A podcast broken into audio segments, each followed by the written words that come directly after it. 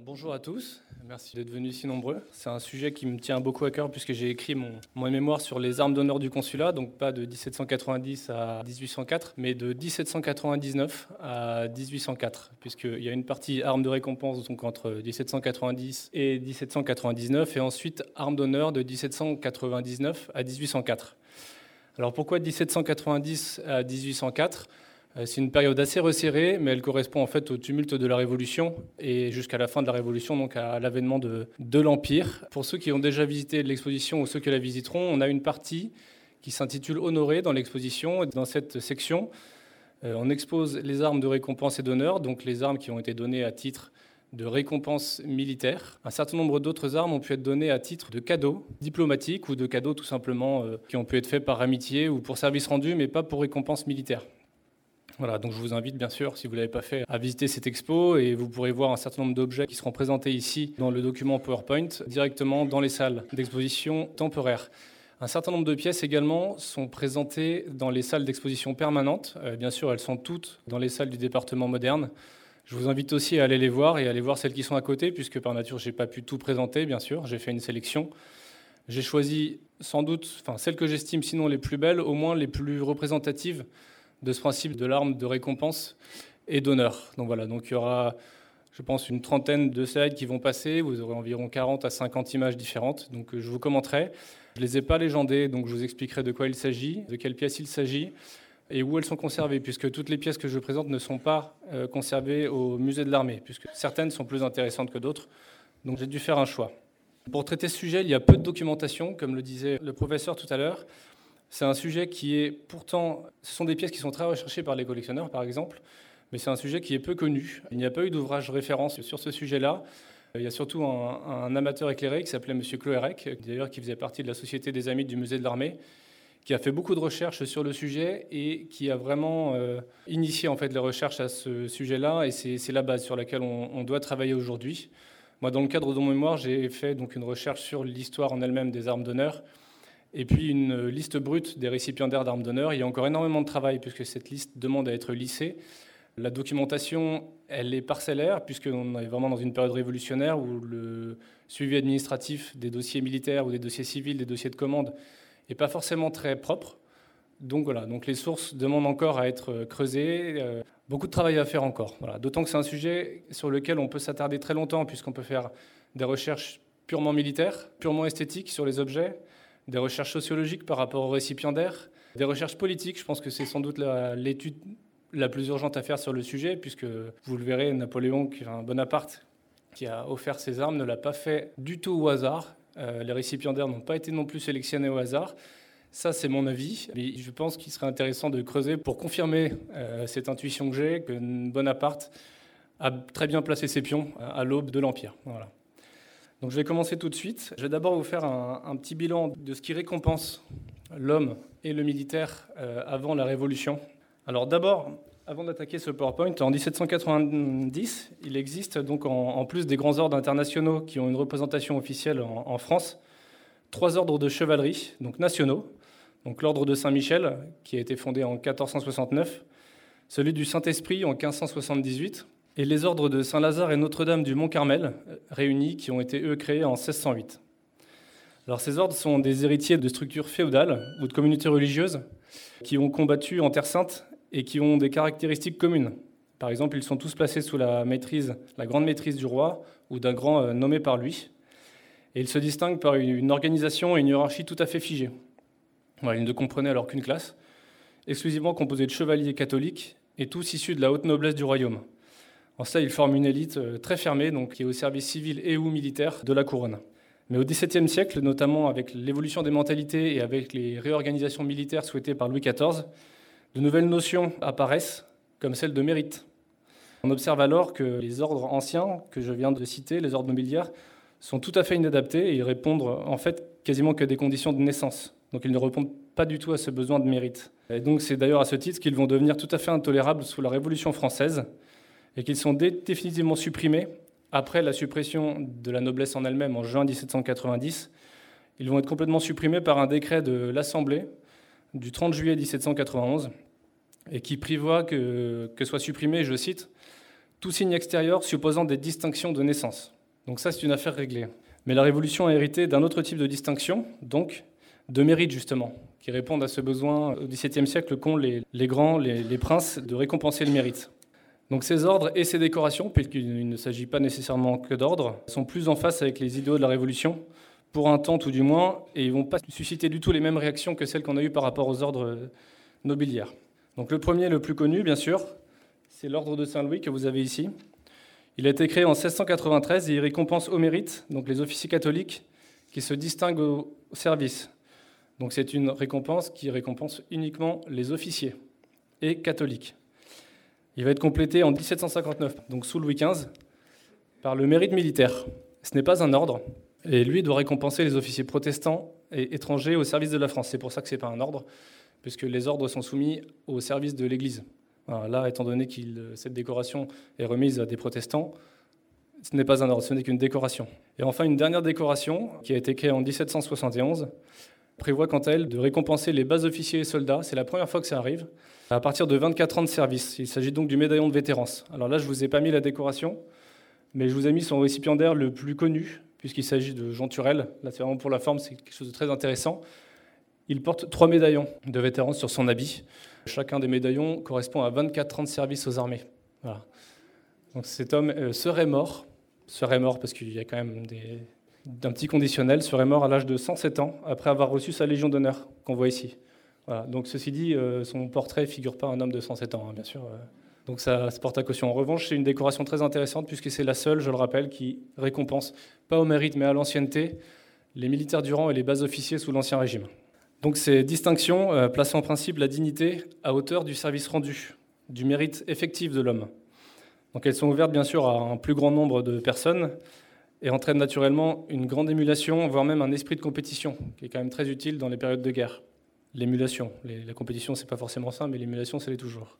Donc l'ordre de Saint-Louis va être d'ailleurs beaucoup distribué sous la Révolution et euh, il va être fusionné avec la décoration du mérite militaire. L'ensemble sera appelé à partir de janvier 1791 décoration militaire. Donc bien sûr, cet ordre sera remanié de manière successive durant la Révolution et un certain nombre d'éléments liés à l'Ancien Régime, et rappelant donc une subordination, comme le serment et la cérémonie de réception par exemple, seront supprimés. Et cette décoration militaire, nom qu'elle a pris donc après cette fusion sous la Révolution, est finalement supprimée en 1792. Donc pour une bonne raison, c'est ce que je vais vous dire.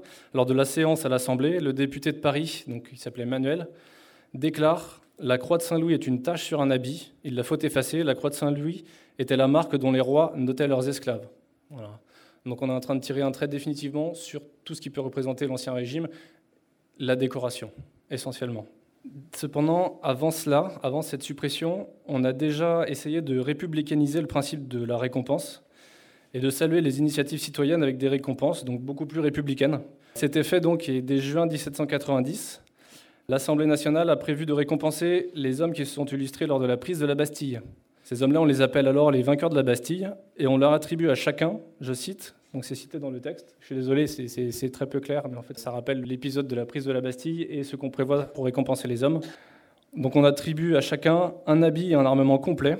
Sur le canon du fusil et la lame du sabre doivent être gravés l'écusson de la nation, avec la mention que ces armes ont été données par la nation à tel vainqueur de la Bastille, et que sur l'habit il sera appliqué une couronne murale. Alors une couronne murale, en fait, c'est une décoration en forme de mur, tout simplement, de mur avec des créneaux, euh, mais qui forment une couronne. Il s'agit en fait là de la première euh, remise d'une arme à titre de récompense pour service rendu, pour une action dite d'éclat. Ce type d'arme est très peu connu, le fusil et le sabre, on en connaît très très peu. C'est pour ça d'ailleurs que j'ai pas d'image, puisque j'ai pas d'image récente, j'ai pas trouvé d'image récente d'une telle pièce. Il y a un article qui est paru dans la Gazette des Armes dans les années 80 ou 90 qui présente un de ces objets, mais bon, la photo était peu claire. Je sais qu'un de ces fusils est conservé au musée Carnavalet. Il dispose également de ce type de brevet et de la couronne murale. Voilà. Un sabre, en revanche, je n'en ai jamais vu. Donc euh, c'est quelque chose qui peut être très intéressant. On ne pas, on sait pas à quoi il ressemble. On imagine que c'est un sabre dit à la Montmorency, donc un sabre assez courbe qui doit être assez chargé, je pense, en décoration. Donc un tel fusil est extrêmement rare. Donc bien qu'elle soit collective, il s'agit alors dès 1790, donc dès de la première remise d'une arme destinée à saluer une action. En août 1793, donc là encore on est dans le bouillonnement révolutionnaire où on accorde, on supprime, on enlève, on remet, etc. Un décret interdit le port de ces effets, donc on supprime le port du fusil, du sabre et de la couronne murale. On le remplace par une médaille plus républicaine qui est dite du 10 août, mais qu'il est interdit de porter. On estime en effet que la nation d'égalité interdit, je cite, interdit l'incarnation de l'éminence d'un individu dans une médaille, mais on en distribue quand même. En fait, l'Assemblée cherche à supprimer tous les codes visuels qui pourraient rappeler une pratique d'Ancien Régime et rendre un individu plus éminent que son camarade. Elle prévoit donc alors de récompenser par l'avancement et la publicité nationale. C'est-à-dire qu'on fait des grandes déclarations, qu'on diffuse dans les communes, etc.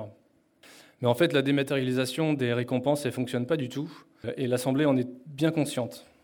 Donc dès le 5 mars 1793, on trouve la trace d'une récompense officielle accordée par la Convention nationale qui décrète en faveur d'un certain Bretèche, donc l'un des vainqueurs de la bataille de Jemap, la remise d'une couronne civique, donc un symbole très antiquisant qu'on peut voir sur le, portrait ici, il la porte, et d'un sabre. Voilà. Je vous ai mis une photo de ce sabre. Euh, c'est une photo que j'ai trouvée très récemment, puisqu'on connaît très peu de, représentations de ce sabre, qui est conservé dans une collection particulière. Donc, il s'agit d'un sabre tout à fait réglementaire, d'officier de cavalerie de ligne, donc au modèle de 1784. En fait, il se distingue des autres euh, armes réglementaires par l'inscription portée sur la lame, et qui comporte d'ailleurs une erreur. Donc, euh, c'est marqué la République française à Bertèche, alors que l'homme s'appelait Bretèche. J'imagine que c'est euh, dans l'urgence de la commande que l'erreur a été faite par l'artisan qui a fait ce travail. L'estampe qui a été publiée à cette occasion le représente donc portant la couronne civique qui rappelle ses hauts et en dessous, il est fait mention de pas son action d'éclat nécessairement, mais du fait qu'il ait reçu 42 blessures au combat au cours de la bataille de Jemap, 42 blessures au sabre. Bon, encore une fois, c'est le bouillonnement révolutionnaire. Je pense qu'on exagère un petit peu. 42 blessures au sabre à l'époque. Je donne pas cher de sa peau. Bon, toujours est-il qu'il est vraiment traité en héros. En dessous, il est inscrit Citoyen valeureux, rien ne manque à ta gloire. Il est beau de voler au champ de la victoire, mais porter la terreur, quoique clivé de coups, quel héros de ton sort ne serait pas jaloux? Voilà, là on est vraiment dans ce que recherche la Convention à cette période, dans ce quel héros de ton sort ne serait pas jaloux? On fait une grande publicité à cette première remise. Voilà, donc ce type d'estampe sera distribué un petit peu partout en province. On cherche des héros. Quand on a proposé la remise de cette arme de récompense, donc il y a eu une séance à l'Assemblée et Marie-Joseph Chénier a déclaré, et là je vais vous la citer puisque la citation, quoique un petit peu longue, est quand même très très parlante de ce qu'on dit à l'époque. Lorsque les républiques anciennes, à l'époque de leur splendeur, voulaient récompenser de grandes actions, une feuille de chêne payait la dette de la patrie. Vous n'avilirez point le, le sang d'un patriote jusqu'à le payer avec de l'or. La reconnaissance nationale est le véritable prix de belles actions. Laissons des trésors aux tyrans, la gloire est la monnaie des républiques. Que la couronne de chêne, prix du civisme et de courage, soit posée par le président sur cette tête couverte de cicatrices. Que le sabre national soit mis en ses mains. N'en doutez pas, représentants de la France, c'est par de tels moyens qu'on fait un peuple de héros. Cette couronne de chêne fera tomber des couronnes d'or. on peut penser ce qu'on veut de ce discours, donc très empoulé, et puis du procédé qui est quand même assez pompeux. Il est assez caractéristique de la période. Toujours est-il que d'autres armes, donc essentiellement des sabres, jamais des épées, puisque ce sont des armes qui sont considérées comme gothiques et donc très liées à l'Ancien Régime, donc un certain nombre de sabres ont été distribués sans qu'on puisse définir les raisons qui auraient pu pousser la Convention à les décerner ou non. Ces distributions ont été très ponctuelles et en aucun cas codifiées. Donc elles semblent en fait être liées à une certaine griserie spontanée des conventionnels qui distribuaient euh, comme ça spontanément à tel héros une arme, un sabre, etc. On a très peu de traces de ces remises, même les rapports de séance à l'Assemblée font peu de cas de ces remises. Pourtant, les armes, on les a. En tout cas, on en conserve un certain nombre. Donc malgré tout, les assemblées continuent de se dédire par rapport à, ces dons d'objets. La Constitution du 22 août 1795 stipule dans son article 368, que je cite encore, Nul ne peut porter des marques distinctives qui rappellent des fonctions antérieurement exercées ou des services rendus. Donc cette arme qui a été remise à Bretèche, il ne pourra pas la porter. C'est à cette occasion que le port du médaillon de vétérance d'ailleurs est officiellement interdit on supportait encore le fait qu'il soit porté, bien qu'on ait interdit son port un peu plus tôt. c'est extrêmement complexe. donc je ne vais pas rentrer dans les détails parce que ça reste très politique. Et là encore, il y a une recherche très intéressante à faire sur l'état d'esprit de ces récompenses. Donc en fait, c'est le directoire, euh, surtout entre octobre 1795 et novembre 1799, qui va introduire quasiment officiellement la pratique de la remise d'armes de récompense. Donc elles le seront le plus souvent à des officiers généraux. Et le musée conserve d'ailleurs un certain nombre d'exemples de ces armes. Voilà, donc on peut citer par exemple cette paire de pistolets. Elle est présentée dans l'exposition, donc je vous invite à aller la voir de plus près, puisque les photos, on dit jamais assez. Hein. c'est vraiment un très bel ensemble. Cette paire de pistolets, euh, donc là je vais vraiment vous expliquer plus l'objet en lui-même, puisque bon, euh, de chic et de choc aussi, on doit parler de l'objet. L'exposition s'appelle canons de l'élégance. C'est la beauté de l'objet qui prime ici, bien que euh, je reviendrai bien sûr sur, sur le fond du problème et le pourquoi. Donc elle a été remise au général Hardy, donc à titre de récompense nationale, par le gouvernement français, donc comme il est gravé sur les pans des canons. chacun des pans et le gouvernement français au général Hardy. Bien sûr, c'est invisible ici, on le voit bien à l'œil nu dans l'exposition. Donc ces armes sont tout à fait représentatives des productions de luxe du directoire jusqu'à la fin de l'Empire. Donc ces pistolets sont sortis des ateliers de la manufacture de Versailles, qui est alors dirigé par euh, l'un des plus grands arquebusiers de son temps, qui sera d'ailleurs l'un des arquebusiers de l'empereur, qui est Nicolas Noël Boutet. C'est cet homme, directeur artiste puis entrepreneur de la manufacture, qui a produit la très grande majorité des armes de récompense et d'honneur du directoire puis du consulat. Et c'est aussi à lui que sera confiée la production des armes de la garde impériale, et l'essentiel des armes des plus hauts dignitaires civils et militaires de l'Empire. Là aussi, je vous invite à aller dans les salles, regarder un petit peu les pièces Premier Empire euh, qu'on présente. Vous vous apercevrez vite que Boutet est l'un des plus gros fournisseurs. Et d'ailleurs, la grande, vous allez beaucoup entendre ce nom pendant cette, intervention, puisque une grande partie des objets qui seront présentés sont des pièces dessinées par Boutet et produites par les manufactures de Versailles. Ce coffret est composé de deux pistolets d'arçon, qui sont rayés dits à cheveux, donc avec des rayures extrêmement fines, qui demandent un, très très grand travail aux, artisans. Ils sont fabriqués dans un bois précieux dit de Sainte-Lucie. Le canon en acier noirci est doré et gravé.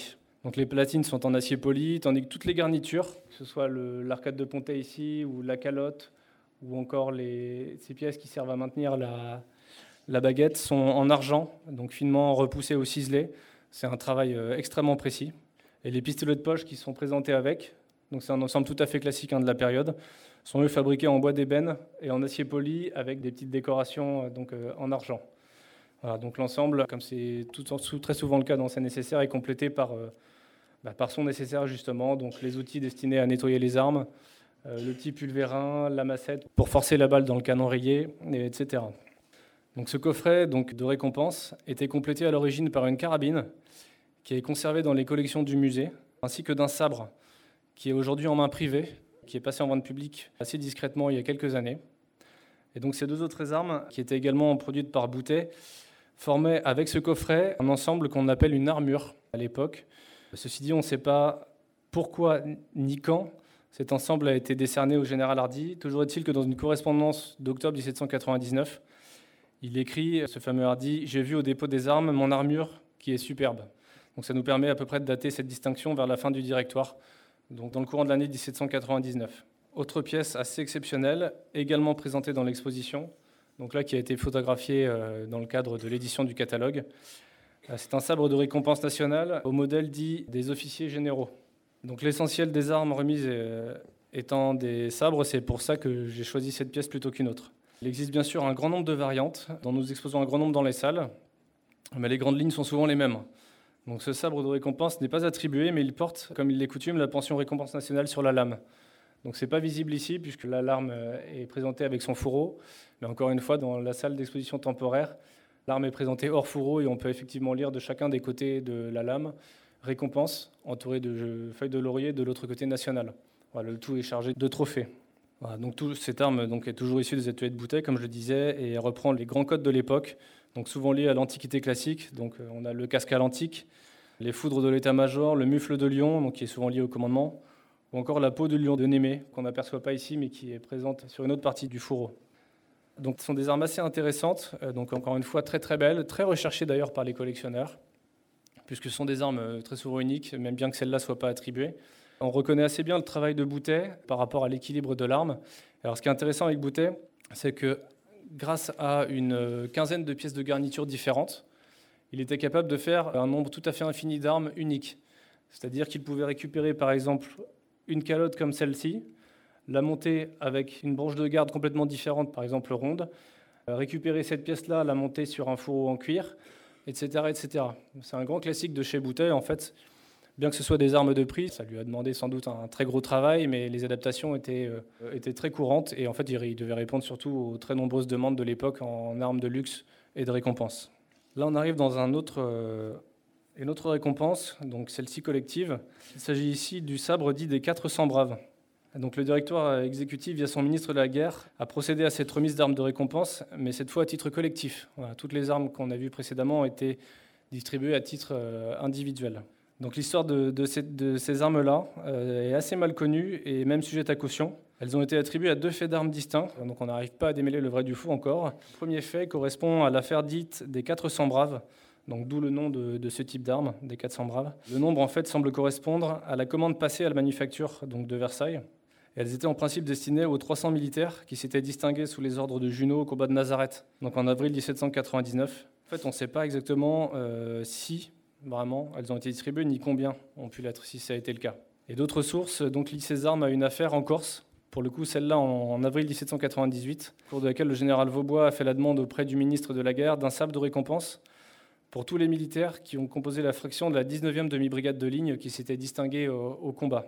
On estime en fait, aujourd'hui, hein, même si les chiffres sont vraiment sujets à caution, qu'une centaine de ces armes ont été fabriquées et 19 auraient été effectivement distribuées. On ne sait pas trop d'où sortent les chiffres. Hein. Euh, ils sont avancés pour le coup par Cloarec, mais on n'a pas encore de source.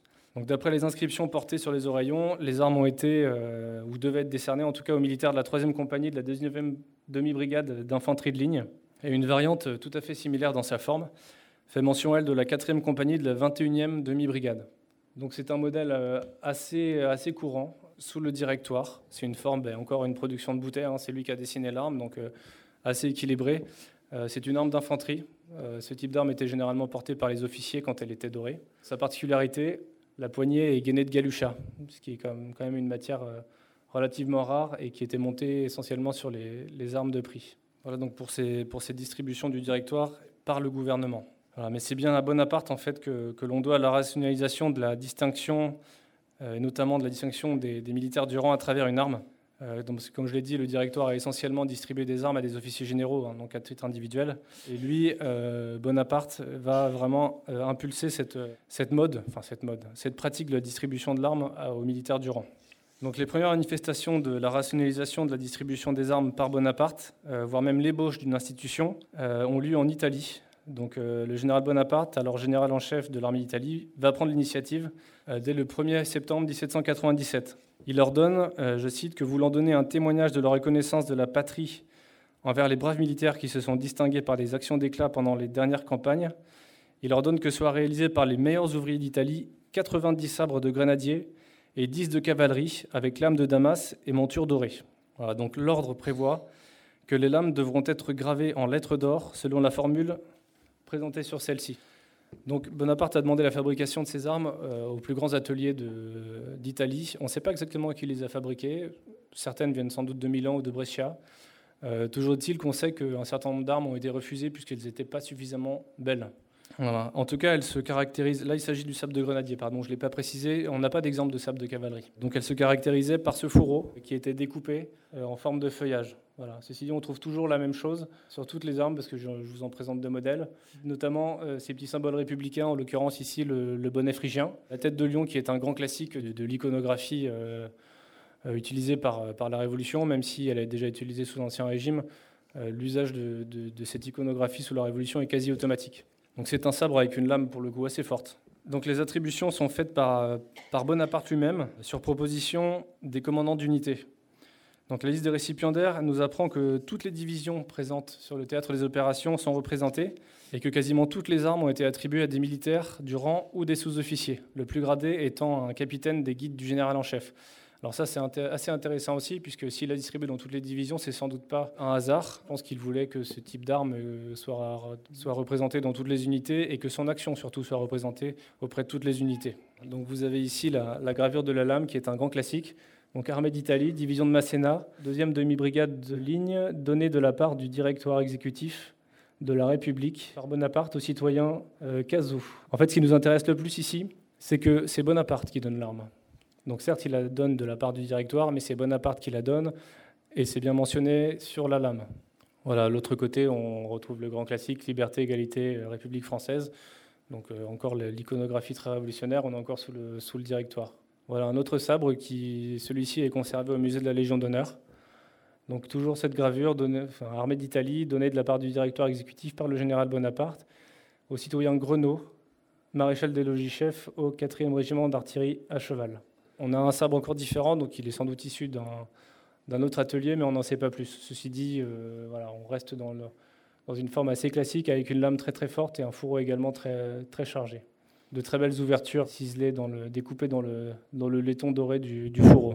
Donc les correspondances de, Bonaparte montrent que d'autres distributions plus ponctuelles ont eu lieu en Italie, qu'avant son départ, il a ordonné la fabrication de 100 nouveaux sabres, dont 75 ont, semble-t-il, effectivement été distribués. Donc les 100 premiers ont, été distribués et avant de partir, il en a commandé 100 autres. On sait cela par un ordre du, général qu'il a signé au quartier général du Caire en février 1799, lorsqu'il vient d'être nommé à la tête de l'armée d'Égypte, et qui prévoit que les officiers, je cite, hein, les officiers ou soldats qui se distingueront par des actions de bravoure extraordinaires où des services essentiels rendus à l'armée auront un des 100 sabres accordés en Italie et dont 25 sont encore à donner. Donc l'ordre prévoit également, dans son article 2 je cite, qu'il sera accordé pour récompense aux tambours qui se distingueront des baguettes d'argent. Il ne pourra y en avoir plus de 25 pour l'armée. Il sera accordé pour récompense aux trompettes qui se distingueront des trompettes d'argent. Il ne pourra y en avoir plus de 5 pour l'armée. Il sera accordé aux canonniers pointeurs qui se distingueront par la justesse de leur tir une petite grenade en or qui sera fixée sur le baudrier. Il ne pourrait y en avoir plus de 15. Enfin, il sera accordé aux soldats qui se distingueront des fusils garnis en argent. Il ne pourrait y en avoir plus de 200. L'article 3 lui prévoit que tout soldat qui aura obtenu une trompette ou baguette d'argent, la grenade d'or ou le fusil aura deux sols par jour de haute paix. Donc là, Bonaparte est clairement en train de créer une, micro-institution. Il reste général en chef. Il n'a rien demandé à personne, ni au gouvernement, ni au directoire. Ça reste un ordre, c'est pas un décret, c'est pas un arrêté, mais on comprend exactement où il veut en venir ces armes-là ne sont, nous sont pas connues. Euh, on n'a pas d'exemple, en tout cas pas identifié, de baguettes qui auraient pu être données dans le cadre de, cette campagne d'Égypte. Euh, de la même manière que les, grenades d'or, euh, donc qui devaient ressembler simplement à de petites grenades enflammées, on n'a pas du tout d'exemple. Les fusils non plus. On n'a pas d'exemple de fusils distribués dans le cadre de cette campagne d'Égypte. Peut-être qu'ils étaient exactement comme ceux d'honneur qu'on verra après, mais on n'a pas d'indice à ce sujet.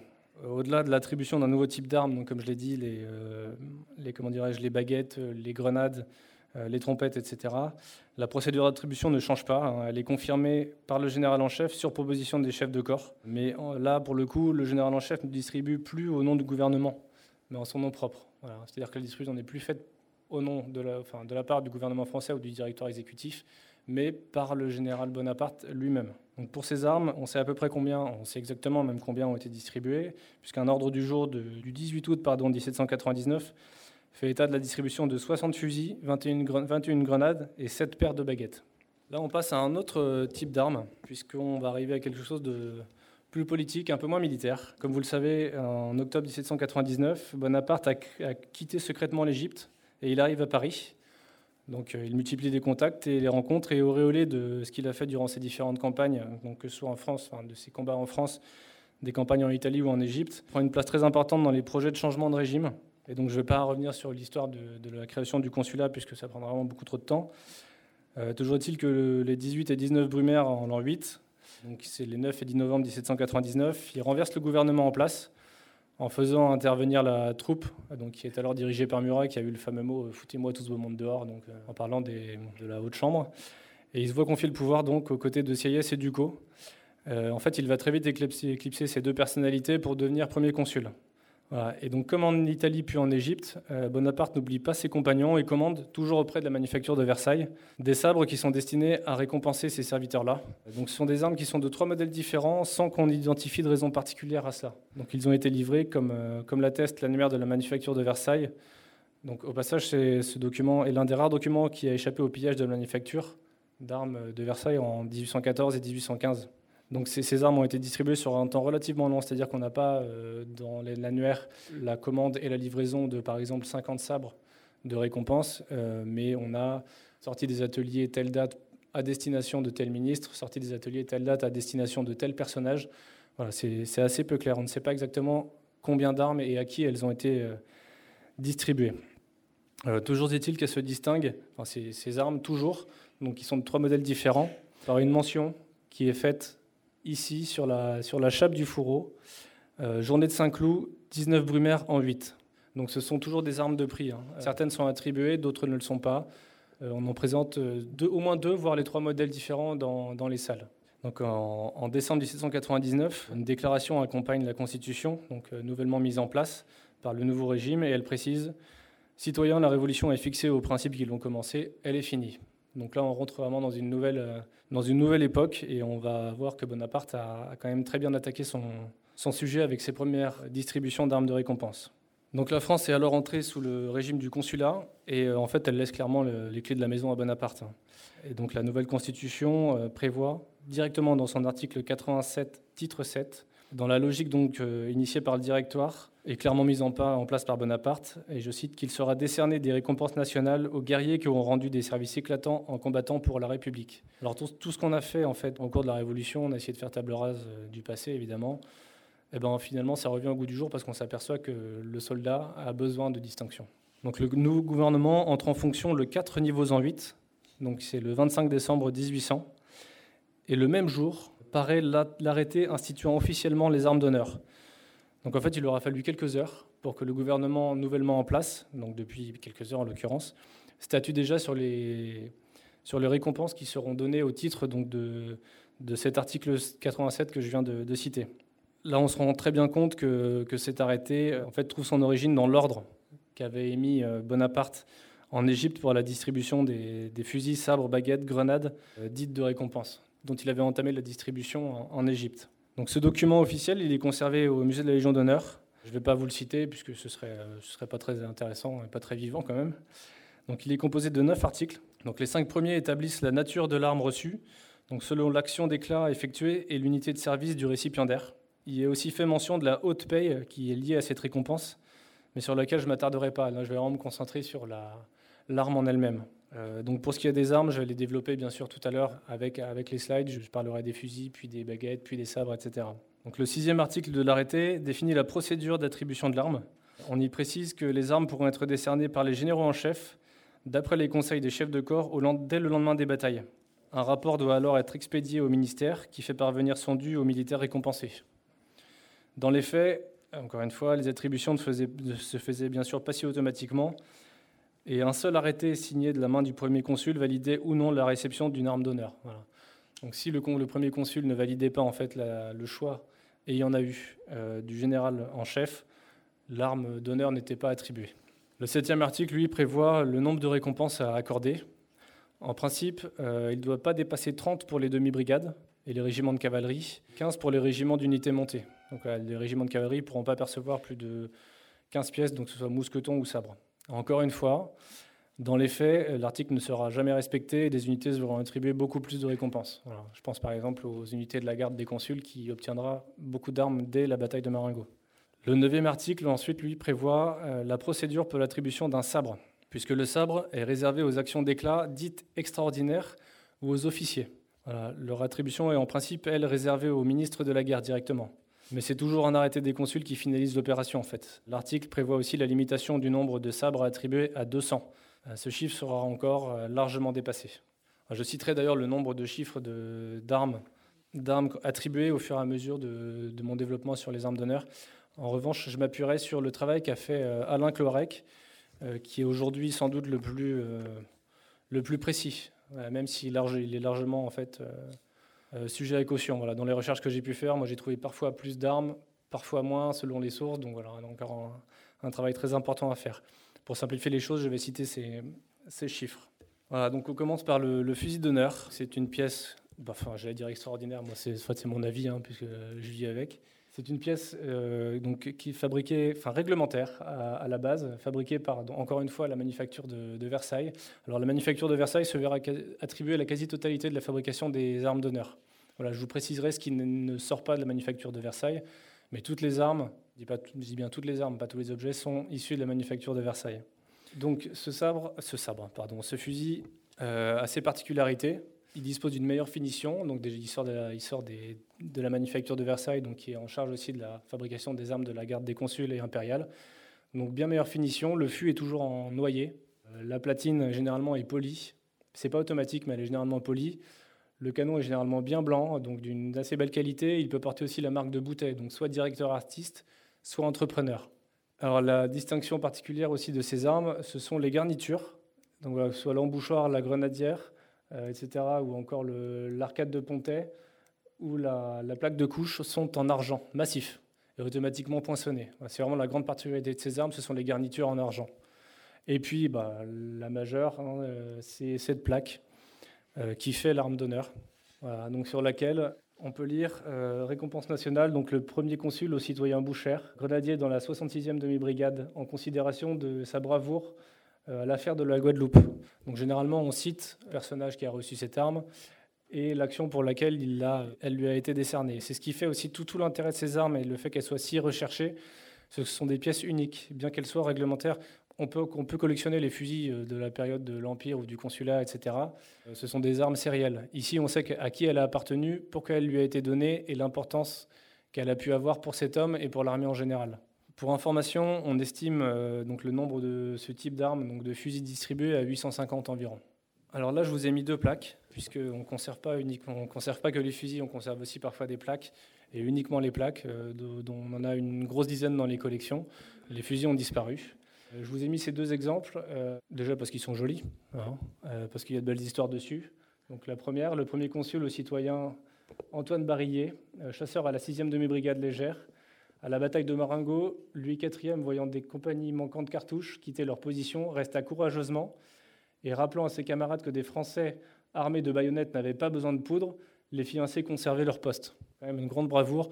Encore une fois, euh, c'est sans doute un petit peu en poulet, peut-être un petit peu exagéré. Parfois, on a des citations assez, euh, assez cocasses. La seconde plaque, elle, ne fait pas mention de l'action d'éclat. C'est ce qui permet généralement de dater aussi plus facilement les fusils. Parce que plus on avance sous le consulat, euh, donc là, on doit être vers 1802-1803, plus on avance dans la période, moins les plaques sont précises dans les attributions. On a aussi eu des attributions de masse, c'est-à-dire que le, premier consul a pu signer des arrêtés décernant des armes à, par exemple, 150 militaires d'un coup. Donc euh, quand il a fallu commander les armes, on a simplifié la chose, on a mis pour action d'éclat. On n'a pas développé la, mention. Euh, voilà, juste pour votre information, puisque c'est quand même intéressant, le citoyen Bernard en question, d'après les fastes de la Légion d'honneur, donc c'est un document dans lequel sont citées toutes les actions d'éclat qui auraient été faites par les récipiendaires d'armes d'honneur, donc qui sont sujets à caution aussi. Hein. D'ailleurs, si vous avez envie de, lire des choses euh, pleines de bravoure et pleines de courage et en mode euh, Hollywood, je vous invite à lire. C'est fast parce qu'on a vraiment des choses incroyables. on a des scénarios euh, pour des films de guerre tout à fait extraordinaires. ça peut faire des très belles histoires à lire aux enfants aussi. donc, je le cite, a défendu avec opiniâtreté et avec seulement 16 hommes de sa compagnie un village dont la garde lui avait été confiée. Cette honorable défense était opposée à une forte colonne ennemie. Elle donna le temps de venir à son secours et le village fut sauvé. Voilà pourquoi cette, son fusil d'honneur lui a été donné. Alors je vous ai mis ce fusil parce qu'il est assez intéressant aussi. Il est conservé dans les collections du musée. Je passe assez rapidement dessus. C'est un fusil de récompense, hein. pareil, réglementaire. À ça près qu'il a été transformé à usage de chasse après, après, après la guerre sans doute, puisque le militaire conservait son arme après avoir quitté le service. Donc le fût a été raccourci, hein. on le voit bien ici. Au passage, toutes les garnitures en argent ont disparu. je présume qu'elles ont été retirées euh, à un moment pour, euh, pour la revente, hein, juste au prix de l'argent, ce qu'on peut comprendre à la rigueur sauf la plaque, hein, qui est quand même un sacré souvenir qui a été conservé. Donc là, la queue de pontet a été, a été remplacée par un modèle réglementaire, donc en, laiton, et toutes les autres ont disparu. Voilà. Et puis une nouvelle pièce a été bricolée ici. C'est une pièce très intéressante. On connaît peu de transformations de ce type-là. Alors là, ce sont les mousquetons d'honneur. Donc ces pièces étaient réservées aux unités montées, donc aux militaires méritants des unités de cavalerie. On est également sur un modèle réglementaire et encore une fois, ces armes se distinguent par la finition, donc le bois de noyer, les garnitures en argent automatiques, la plaque d'attribution bien sûr. Donc là d'ailleurs on observe que ce sont des, platines qui n'ont pas été modifiées, dites en neuf sur le fusil. Ici vous voyez euh, un chien qui est beaucoup plus massif. Ici ce n'est pas le cas, donc là on est dans une période un peu antérieure, plutôt au tout début du consulat. Voilà, le premier, d'ailleurs ces deux armes euh, sont conservées au musée de la Légion d'honneur. Le premier au citoyen Lamps et le second, le second, je n'ai plus l'attribution. Voilà, je les ai mis pour par comparaison. Voilà, on peut avoir des petites, euh, des petites différences hein, de, forme. Ici, on a un canon noirci. D'ailleurs, je pense qu'il a été noirci euh, antérieurement à sa distribution, avec un guidon sur le canon. Ici, le, guidon est ici. Bon, c'est vraiment des subtilités, mais bon, dans l'ensemble, les objets restent toujours réglementaires. Encore une fois, ce sont des armes qui sont issues de la manufacture d'armes de Versailles. Pardon, les mousquetons, environ 250 pièces ont été distribuées. Les trompettes. Alors ici, la trompette d'honneur qui a été décernée au citoyen Bonnet, donc pour s'être distingué à la bataille de Marengo, donc c'est ce qu'on observe ici. Donc le 14 juin 1800. Cet homme, c'était un trompette de la garde des consuls. En fait, il s'est maintes fois illustré au combat et couvert de gloire, comme on, comme on peut le lire dans les fastes. Et cela à Marengo. Euh, on n'a pas plus de précision sur ce qu'elle a pu faire.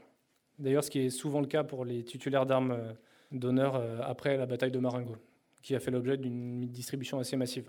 Donc c'est une, trompette réglementaire, encore une fois. Ces trompettes ont été fabriquées par Raoult, donc, qui est un des, grands producteurs de, trompettes de cette époque-là, très connu. Euh, elle se distingue en fait essentiellement par euh, cet embouchoir, enfin cette pièce, pardon, je ne suis pas musicien du tout, euh, en argent et par le pavillon, également en argent, donc qui est poinçonné et signé de Raoult. Celle-là est conservée au musée de l'armée, elle est présentée dans les salles musique du musée, vous pouvez aller la voir. Et on en a une seconde. Ce sont des objets extrêmement rares. 16 si je ne m'abuse. 16 trompettes ont été distribuées, euh, deux sont conservées au musée de l'armée, une autre au musée de la Légion d'honneur, et c'est celle-là qui a appartenu à Elie Kretli. Elie Kretli est assez intéressant puisque c'est un, trompette de la garde des consuls aussi, qui a fini trompette de la garde impériale. Euh, il a écrit ses mémoires, euh, je vous invite à les lire, c'est assez intéressant. D'ailleurs, pour l'anecdote, c'est un descendant, enfin un ascendant de Yves Calvi. On l'a découvert en faisant des recherches sur, sur cette pièce. En fait, Yves Calvi, le journaliste, s'appelle Yves Kretli. Donc elle, n'a pas la même forme que les autres, tout simplement parce que Eli Kretli en fait était un vrai musicien. Et euh, il a conservé en fait son, instrument après la guerre puisqu'il s'en servait pour jouer en fait dans les orchestres dans lesquels il servait. Donc en fait la trompette n'est pas d'origine, euh, c'est simplement ce pavillon donc qui lui est issu de la première trompette d'origine qui a été ajoutée. Donc ces deux trompettes là ont été étudiées assez récemment par un, musicien des troupes de marine, donc un, trompette euh, actuel des troupes de marine qui, qui est un fou furieux de ces types de pièces qui était comme un enfant devant ces instruments-là. Et il a eu l'occasion de les sonner d'ailleurs, avec en présence de, conservateurs du musée de la musique. donc il y aura un article qui sera euh, très bientôt rédigé sur ces, euh, sur ces deux pièces, qui sont, je le rappelle, extrêmement rares. 16 seulement ont été distribuées. Les baguettes d'honneur. Alors les baguettes, là je vais m'arrêter un peu dessus parce qu'elles sont quand même assez intéressantes. 47 paires auraient été distribuées, moi j'en ai recensé 34, puis avec 37, bon on va entre 45 et 50. Donc ces baguettes-là sont un, parfait exemple de l'aura de l'influence que peuvent avoir les récipiendaires. Le titulaire de ces baguettes, donc, qui sont conservées au musée de la Légion d'honneur, euh, il est très connu et vous avez peut-être entendu parler de lui. Il s'agit du petit tambour d'Arcole, euh, André Estienne. Donc c'est un, homme, qui, enfin un homme, un jeune homme qui a été engagé volontaire à l'âge de 15 ans. Euh, il s'est distingué assez tôt à l'armée d'Italie et particulièrement à Arcole, où selon la mention de son brevet et l'histoire couramment admise, il s'est jeté à l'eau en tenant son tambour au-dessus de sa tête et en exhortant ses camarades à le suivre. au passage, quand André Estienne a écrit ses mémoires. Euh, il a raconté l'épisode en disant qu'en fait, euh, il y avait une retraite qui était organisée et dans le tumulte, avec un autre tambour, il est tombé à l'eau. Il ne s'est pas du tout jeté en tapant, en tapant la charge. Mais bon, l'histoire est, quand même, est quand même très belle et elle va être récupérée. Hein. Donc il a reçu ses baguettes en 1802, alors qu'il vient de rejoindre la garde des consuls. Grand symbole de la bravoure et de, ce que représente ce jeune garçon, en fait, qui n'était pas si jeune, puisqu'il avait 19 ans hein, quand il a reçu ses baguettes. Il a été choisi comme le seul tambour pour battre au chant lors du sacre de Napoléon en 1804 l'honneur suprême. Donc à l'époque, c'est une incarnation du courage et du dévouement au chef. Donc c'est pourquoi il a été immortalisé euh, par les peintres et les sculpteurs, euh, notamment ici par Horace Vernet qui présente la, bataille d'Arcole. Et donc dans toutes les représentations d'Arcole, on a ce petit bonhomme qui est là, partout, donc pas nécessairement en train de traverser euh, la rivière, mais il est toujours derrière son chef. il y a d'autres représentations où on le voit tirer sur l'habit, l'habit du chef, mais il est toujours représenté. Euh, on le trouve aussi sur l'arc sur de triomphe, dans la même, dans la même position. Euh, je crois qu'il figure également sur le Panthéon. Et alors ça, c'est assez marrant, ça c'est une, une, photo que j'ai prise euh, dans un village du sud, Cadenet, c'est son village natal. Donc là-bas, c'est une véritable star. Il a sa statue, qui a été inaugurée à la fin du, du, du 19e siècle, en présence de ministres hein, et tout le tralala. Donc c'est sa statue sur sa place, la place André Estienne. Euh, voilà, donc quand on parle aux gens, quand on demande qui c'est ce garçon, euh, bah, tout le monde nous répond avec l'accent du Sud que c'est le, héros du coin. voilà. Il a eu droit à des funérailles tout à fait incroyables avec présence de députés, etc. Derrière, on aperçoit le drapeau italien parce que bien sûr, le village de Cadenet est jumelé à la ville d'Arcole. Donc tout ça pour ses baguettes d'honneur. Ici, une représentation donc, de David Danger euh, qui avait réalisé une, série de portraits comme ça euh, représentant des personnalités de l'époque. Et André Estienne en faisait partie, bien qu'il ait, été simplement, euh, tambour. il est mort en 1837, pour, euh, pour information. Juste pour revenir sur les objets, là, on sait d'où ils sortent. Ils sortent de la manufacture de Versailles. En tout cas, ils ont été fournis par la manufacture de Versailles, qui, je ne pense pas les a fabriqués, mais avait dû sous-traiter et ensuite les a fournis. Donc elles sont soit en bois, en bois fruitier assez noble, soit en ébène et garni en argent. Dans le cadre des recherches qui ont été faites sur les, trompettes, j'ai aussi demandé à un, tambour ce qu'il en pensait. Euh, selon lui, ces baguettes étaient tout à fait injouables parce que trop, trop lourdes et tout à fait mal équilibrées. Voilà, très bel objet encore. Donc là, les grenades. Donc la première euh, qui est exposée dans l'exposition, enfin qui est présentée dans l'exposition, c'est la grenade d'honneur décernée par le premier consul, le citoyen Barthélemy, donc canonnier à la 6e demi-brigade d'artillerie de marine, donc qui a été embarqué sur le navire de 74 canons, le Dosset. Donc il l'a reçu pour sa conduite euh, en 1801 devant Algeciras. Euh, la seconde, elle, a été décernée au citoyen Jean Dubuard, dit Marin, qui est assez connu, euh, qui était un lieutenant d'artillerie légère. Euh, donc lui, il a reçu sa grenade pour sa conduite au siège de Saint-Jean d'Acre, siège qui a eu lieu donc en mars et, entre mars et mai 1799. Donc cette grenade, en fait, comme je vous disais, elle est venue confirmer une première grenade qui a été décernée dans la campagne d'Égypte, donc les fameuses petites grenades que Bonaparte avait décernées dans son ordre au Caire, avant donc l'institution des armes d'honneur. Toutes les armes qui ont été distribuées en Italie et en Égypte par euh, Bonaparte ont été validés ensuite dans l'institution des armes d'honneur, mais tous ces premiers récipiendaires n'ont pas nécessairement reçu une seconde pièce comme ça. Euh, donc cet artilleur était connu de l'empereur, qui lui avait donné un surnom qui était la mitraille. Ça s'invente pas. Hein.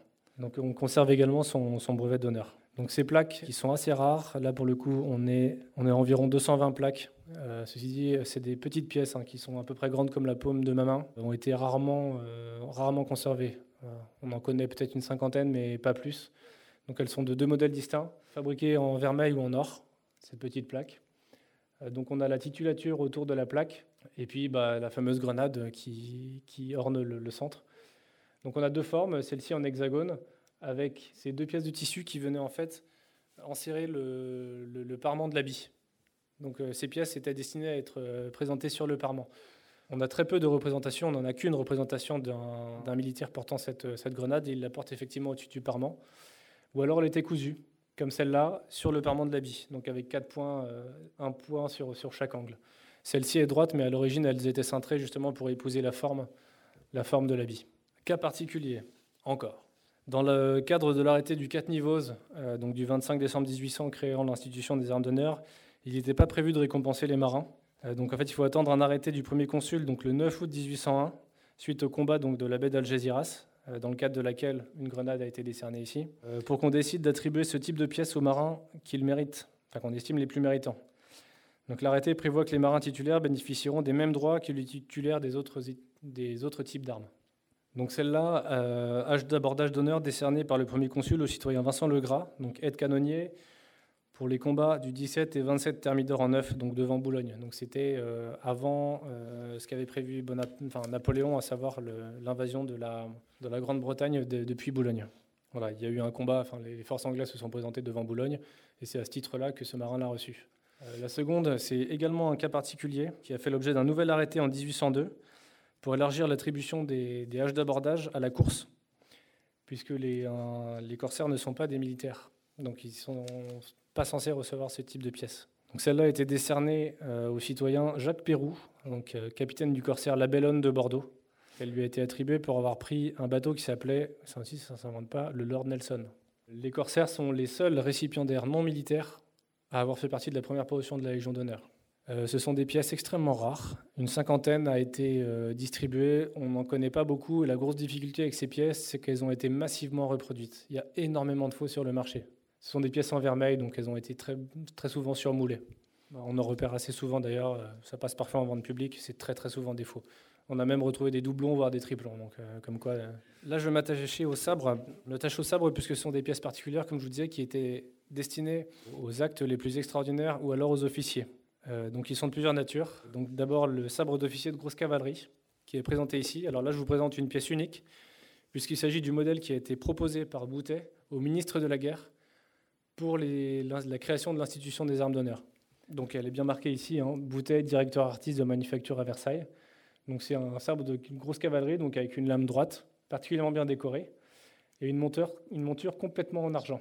Voilà, très bien équilibrée, et qui n'a pas été retenue par le ministre de la Guerre. Donc cette pièce, j'allais dire, est rare, non, elle n'est pas rare, elle est unique. Elle est conservée dans nos réserves aujourd'hui, avec une poignée en guélucha. Donc voilà le modèle qui sera retenu effectivement pour les, officiers de grosse cavalerie. Donc quand, quand je dis grosse cavalerie, j'entends carabinier, cuirassier et, dragon.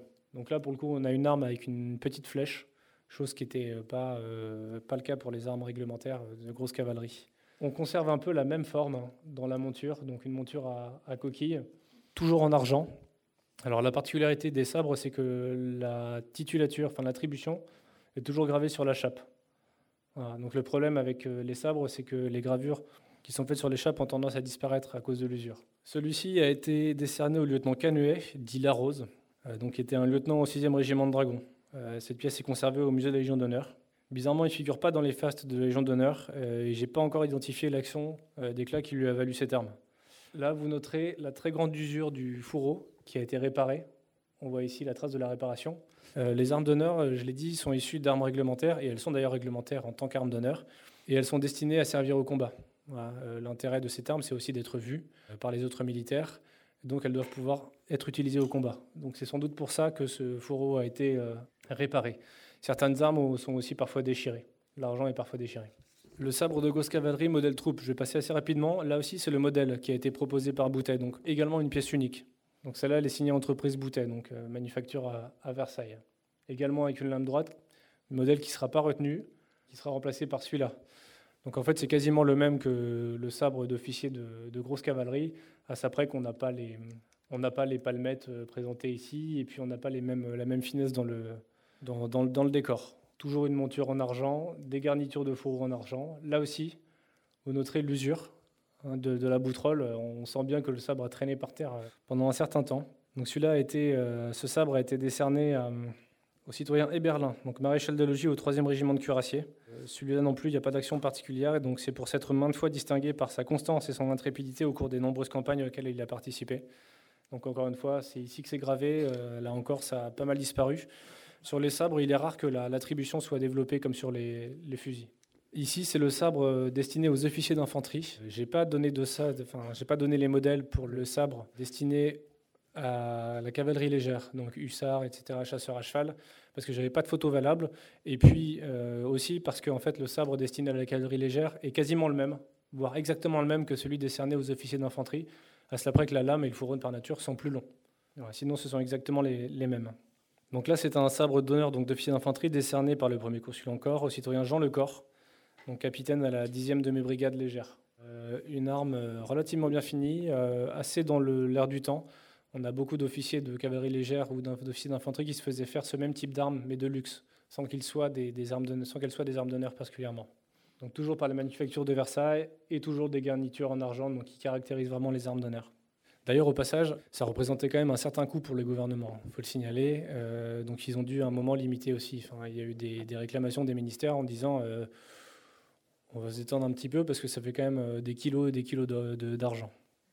Alors voilà le sabre, un des modèles, parce qu'il y a eu deux modèles, donc vous verrez l'autre tout à l'heure, un des modèles de sabre d'honneur décerné pour l'infanterie, donc les sabres d'honneur de l'infanterie.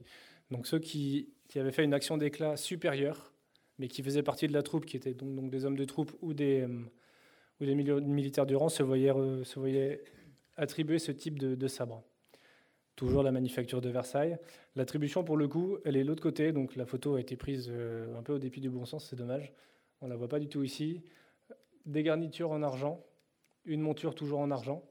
Alors ce qui est intéressant ici, c'est que je ne sais pas si certains d'entre vous connaissent une des grandes armes, quand même, les armes les plus, euh, les plus réputées, les plus recherchées, les plus symboliques en tout cas de l'Empire, qui est le sabre d'infanterie de la garde impériale. C'est cette arme qui a servi de modèle à la production des, sabres d'infanterie de la garde impériale. On a exactement la même forme. elle se distingue juste par ce, par ce petit quillon là qui dispose d'une petite rosace, euh, rosace que n'ont pas les, les sabres de la garde impériale. Il a été remis euh, par le premier consul au citoyen Blaise Lecor, donc sergent à la première demi-brigade de ligne, pour action d'éclat. Là encore, on n'a rien de plus, en tout cas sur la, sur la chape du fourreau, mais les fastes de la Légion d'honneur font état de la plus grande valeur pendant les campagnes de l'armée du Rhin de 1799 et 1800.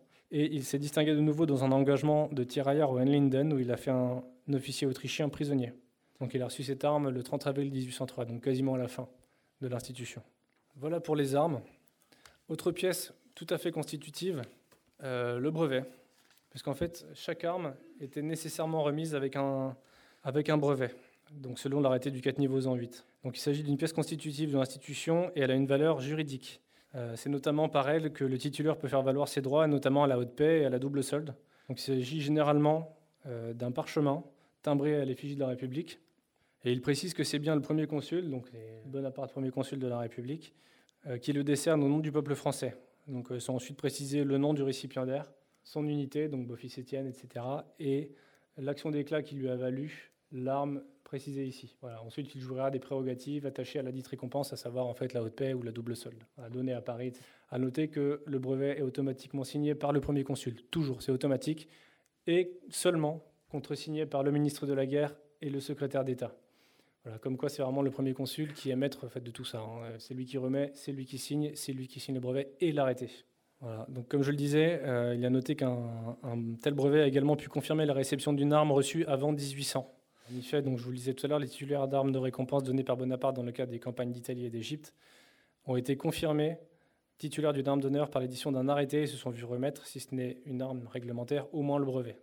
Voilà, donc celui-là a été mis, remis au citoyen Beaufils, donc fusilier dans la 72e demi-brigade d'infanterie de ligne à l'affaire du 5 niveaux en 9, donc 26 décembre 1800, à l'attaque du fort de Borghetto, dans laquelle ce militaire se précipita devant les batteries à l'effet de déranger les abattis, les, défenses, et d'ouvrir à ses camarades un passage pour escalader le fort, malgré le feu de 8 pièces de canon qui avaient mis près de 100 hommes hors du combat. On pourrait faire des récits mais vraiment extraordinaires avec tout ce qu'on peut lire dans les fastes. Voilà pour le brevet. Alors pour finir, euh, un petit point sur la remise de, ces armes. On connaît assez peu de représentations. On sait que les armes étaient remises soit lors des revues de troupes par le consul lui-même, soit remises devant, enfin, lors d'une revue de troupes par les chefs de corps ou par les chefs d'État, enfin, les chefs de, les chefs d'état-major ou les, généraux en chef aux armées, euh, à la tête des troupes. C'était quelque chose de très symbolique et il était important pour le pouvoir de, démontrer cela. On a très peu de représentations, euh, donc celle-ci c'est sans doute la plus connue. Euh, c'est un tableau du baron Antoine Jean Gros, donc, qui est conservé au château de la Malmaison. Donc, il s'agit ici d'une remise de sabre d'honneur par le premier consul, donc habillé en premier consul, à des grenadiers de la garde des consuls, qui ont été les plus gros récipiendaires donc, pendant la bataille de Marengo. À noter ici la forme du sabre, qui ne correspond pas à celle que je vous ai montrée, mais qui correspond plus à la forme, je ne sais pas si vous vous en souvenez, du sabre dit des 400 braves. Donc les, les, tout premiers sabres d'honneur, et on n'en connaît pas vraiment, avait cette forme. Il peut aussi s'agir, parce qu'on en connaît quelques-uns hein, sous cette forme-là, mais très très peu, il peut aussi s'agir d'une interprétation du peintre. Une autre représentation, parce qu'elles sont très rares, hein, euh, c'est la reproduction d'une estampe donc, euh, de Bonaparte euh, qui remet des mousquetons, des mousquetons d'honneur aux chasseurs à cheval donc, lors d'une revue de troupes au Louvre. Voilà, donc j'ai fait le tour un peu de, ces armes d'honneur. Et donc, en conclusion de, cette, de, cette, de, cette, de ce petit exposé, donc au-delà de l'intérêt esthétique que peuvent avoir ces objets, il ne faut pas oublier le poids politique et historique qu'ils ont pu avoir. Donc il s'agissait en fait d'un embryon d'ordre. Bonaparte avait bien compris l'intérêt de telles distributions euh, et elles n'ont jamais été faites au hasard. Donc c'est ce que je disais au début. Les plus de 2100 titulaires d'armes d'honneur, environ, hein, on donne à peu près 2104, donc autour de 2100, ont formé la première promotion de la Légion d'honneur le 24 septembre 1803. Et c'est quelque chose de très intéressant. Les tout premiers titulaires de la Légion d'honneur sont ces militaires, sont des hommes issus du rang, sont des militaires au service de Bonaparte, décorés par Bonaparte lui-même. Voilà, donc ce qui est quand même ce qui est pas n'importe quoi. D'ailleurs, euh, dans la Légion d'honneur, euh, la Légion d'honneur était divisée sur le territoire en cohortes. Et donc l'intégralité de ces militaires qui ont reçu la, Légion d'honneur en premier ont été dispersés sur ces 16 cohortes qui, qui jalonnaient un peu le, territoire. Et en fait, on observe assez, euh, assez bizarrement que la distribution est très bien faite. Tout le, tout le territoire français est représenté dans la distribution des armes d'honneur. Je ne pense pas que ce soit uniquement un hasard, et là aussi, je pense qu'il y a des recherches à pousser. Donc tous ces hommes qui rentraient ensuite dans leur foyer, euh, qui étaient donc généralement adulés par, euh, par, par, leur père, déjà par les militaires, et ensuite par les, leurs amis, par leurs voisins, etc., dans les villages où ils habitaient. Tout ça a dû avoir un gros impact sur, sur la vision que les gens avaient de Bonaparte. Donc en fait, d'une certaine manière, ces, ces militaires-là ont constitué ce que Bonaparte appelait les masses de granit qu'il souhaitait pour créer en fait les, comment dirais-je les fondations d'une, d'une nouvelle, France en fait, euh, en fait de l'Empire. Voilà ce que j'avais à dire sur ces armes de récompense et d'honneur. Il y aura encore énormément de choses à dire, j'ai été assez conçu, j'en suis navré. On, observe, on a observé un peu plus tard d'autres distributions d'armes de récompense. Euh, là, j'en ai pas parlé puisqu'on sort du sujet, et notamment sous la Restauration. Euh, Louis XVIII a fait remettre aux militaires qui avaient servi, dans l'armée catholique et royale vendéenne ou alors la chouannerie, des sabres d'honneur, des épées d'honneur et des fusils d'honneur. On n'en expose pas malheureusement dans les salles, euh, mais on en trouve euh, assez facilement euh, sur Internet. Et là aussi, il y a des recherches très intéressantes à pousser sur le sujet.